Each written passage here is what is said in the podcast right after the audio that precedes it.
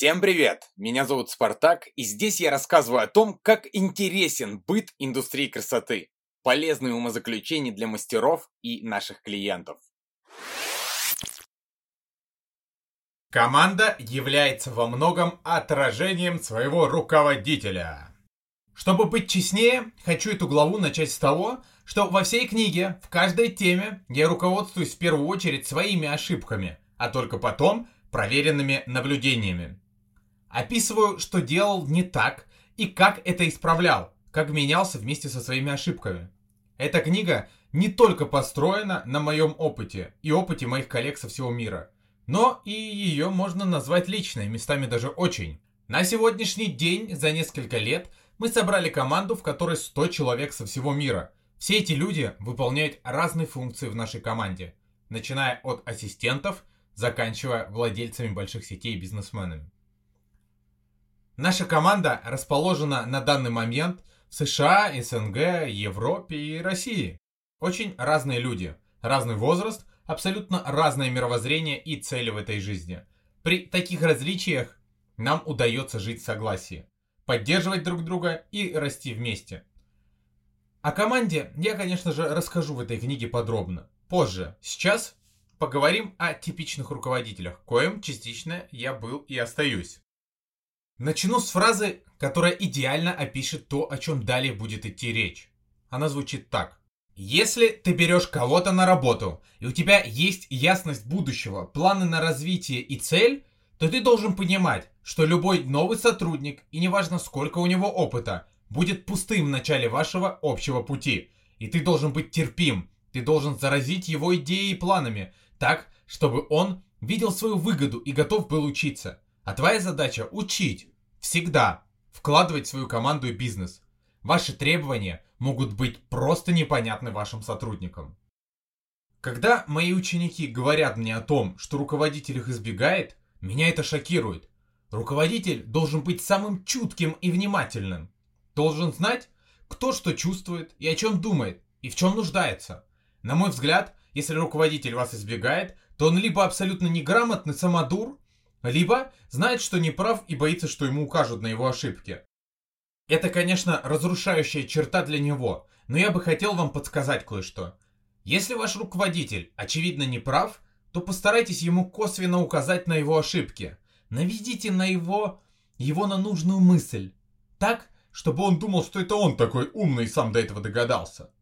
Примерно то же самое вытворяют жены со своими мужьями, когда им это нужно. Вдохновите своего капитошку, пусть грудь раздует.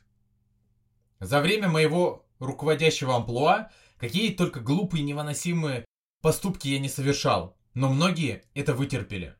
Наверное, потому, что видели, что я способен учиться. Будучи лидером и руководителем такого большого количества взрослых и разных людей, уверен, что одна из самых основных составляющих нашего счастливого, скажем так, сожительства является Полное откровение во всем. У меня нет вообще никаких секретов ни перед кем. Открыто говорю о своем отношении ко всем и всему. Даю возможность перепроверять меня, документы, финансовую часть, да пусть хоть зарплаты друг у друга считают. У всех есть такая ненужная возможность. Если мне что-то не нравится в ком-то, то я прямо об этом говорю. Ровно так же наоборот.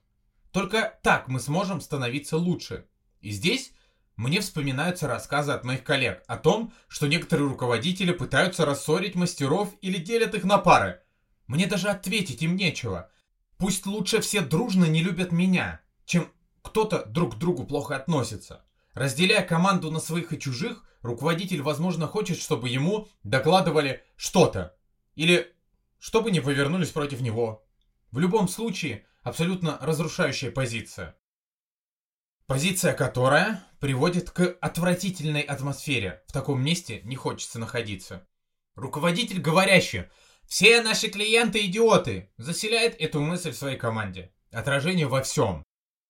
Идеальным дополнением к подобному поведению руководителя будет пояснение того, за что уважают руководителя. Давайте разберемся. В первую очередь руководителя уважают за терпение и понимание. Если руководитель говорит «Какой же он тупой и бездарный!» Либо эту фразу вуалируют по-другому и срывается на этом тупица, это значит, что у него нет ни понимания, ни терпения. У руководителя, соответственно. Скорее, не он тупица, а ты не можешь ему донести, чего хочешь от него. Руководителя уважают за работоспособность, креативность, за вложение и честность. Честность равно прозрачность.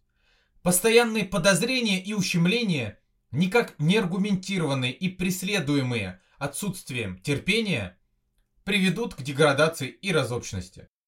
Если сократить все, что я написал выше, можно просто сказать. Руководитель должен брать все удары на себя, понимать и терпеть. Умение руководителя делать так, чтобы люди ему верили и хотели делать то, что ему нужно, чтобы они делали, делает его лидером, а не просто управленцем. Человек должен видеть свою выгоду в первую очередь. Только потом он будет что-то делать для кого-то. Ну, чтобы получить что-то для себя. Команда крепкая и инициативная, только если есть взаимовыгода.